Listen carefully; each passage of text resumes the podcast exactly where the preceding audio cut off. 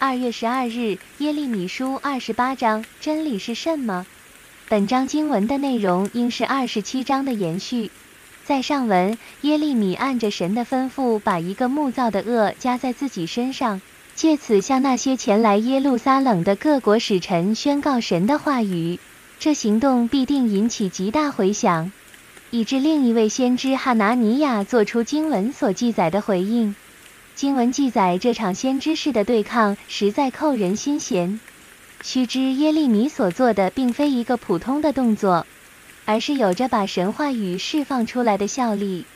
其实，当耶利米行这事前，神的计划已经在历史中展开了。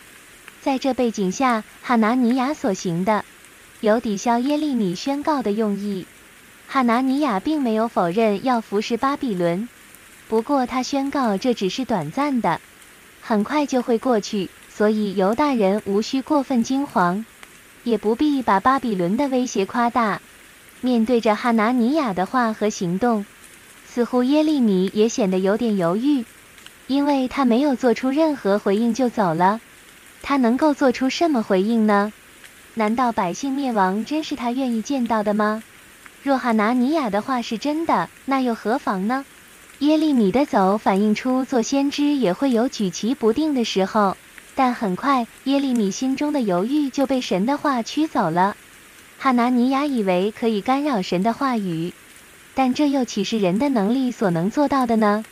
神的旨意是无法阻挡的，必要成就其最终目的。作为先知，耶利米的话语是由神的启示而来，哈拿尼亚又怎能视之为一般术士的无稽之谈？从表面看，耶利米与哈拿尼亚是完全没有分别的。他们的宣讲方式和工价都是完全一样的。如果当时你在场的话，你会如何取舍？这段经文所带出的问题就是：什么是真理？为何人会喜欢哈拿尼亚的话？相信是他的话迎合人的口味。为何耶利米又处处碰壁呢？因为他的话令人坐立不安。所以人都是按自己的喜好来判别真假对错。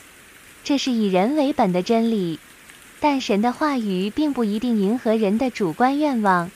相反，神的话语往往要求人交出生命的主权，要人降服在他的权柄之下。这就是我们要学习的功课。真理不是人手中的工具，相反，真理要成为我们的主人。你能明白个中的差异吗？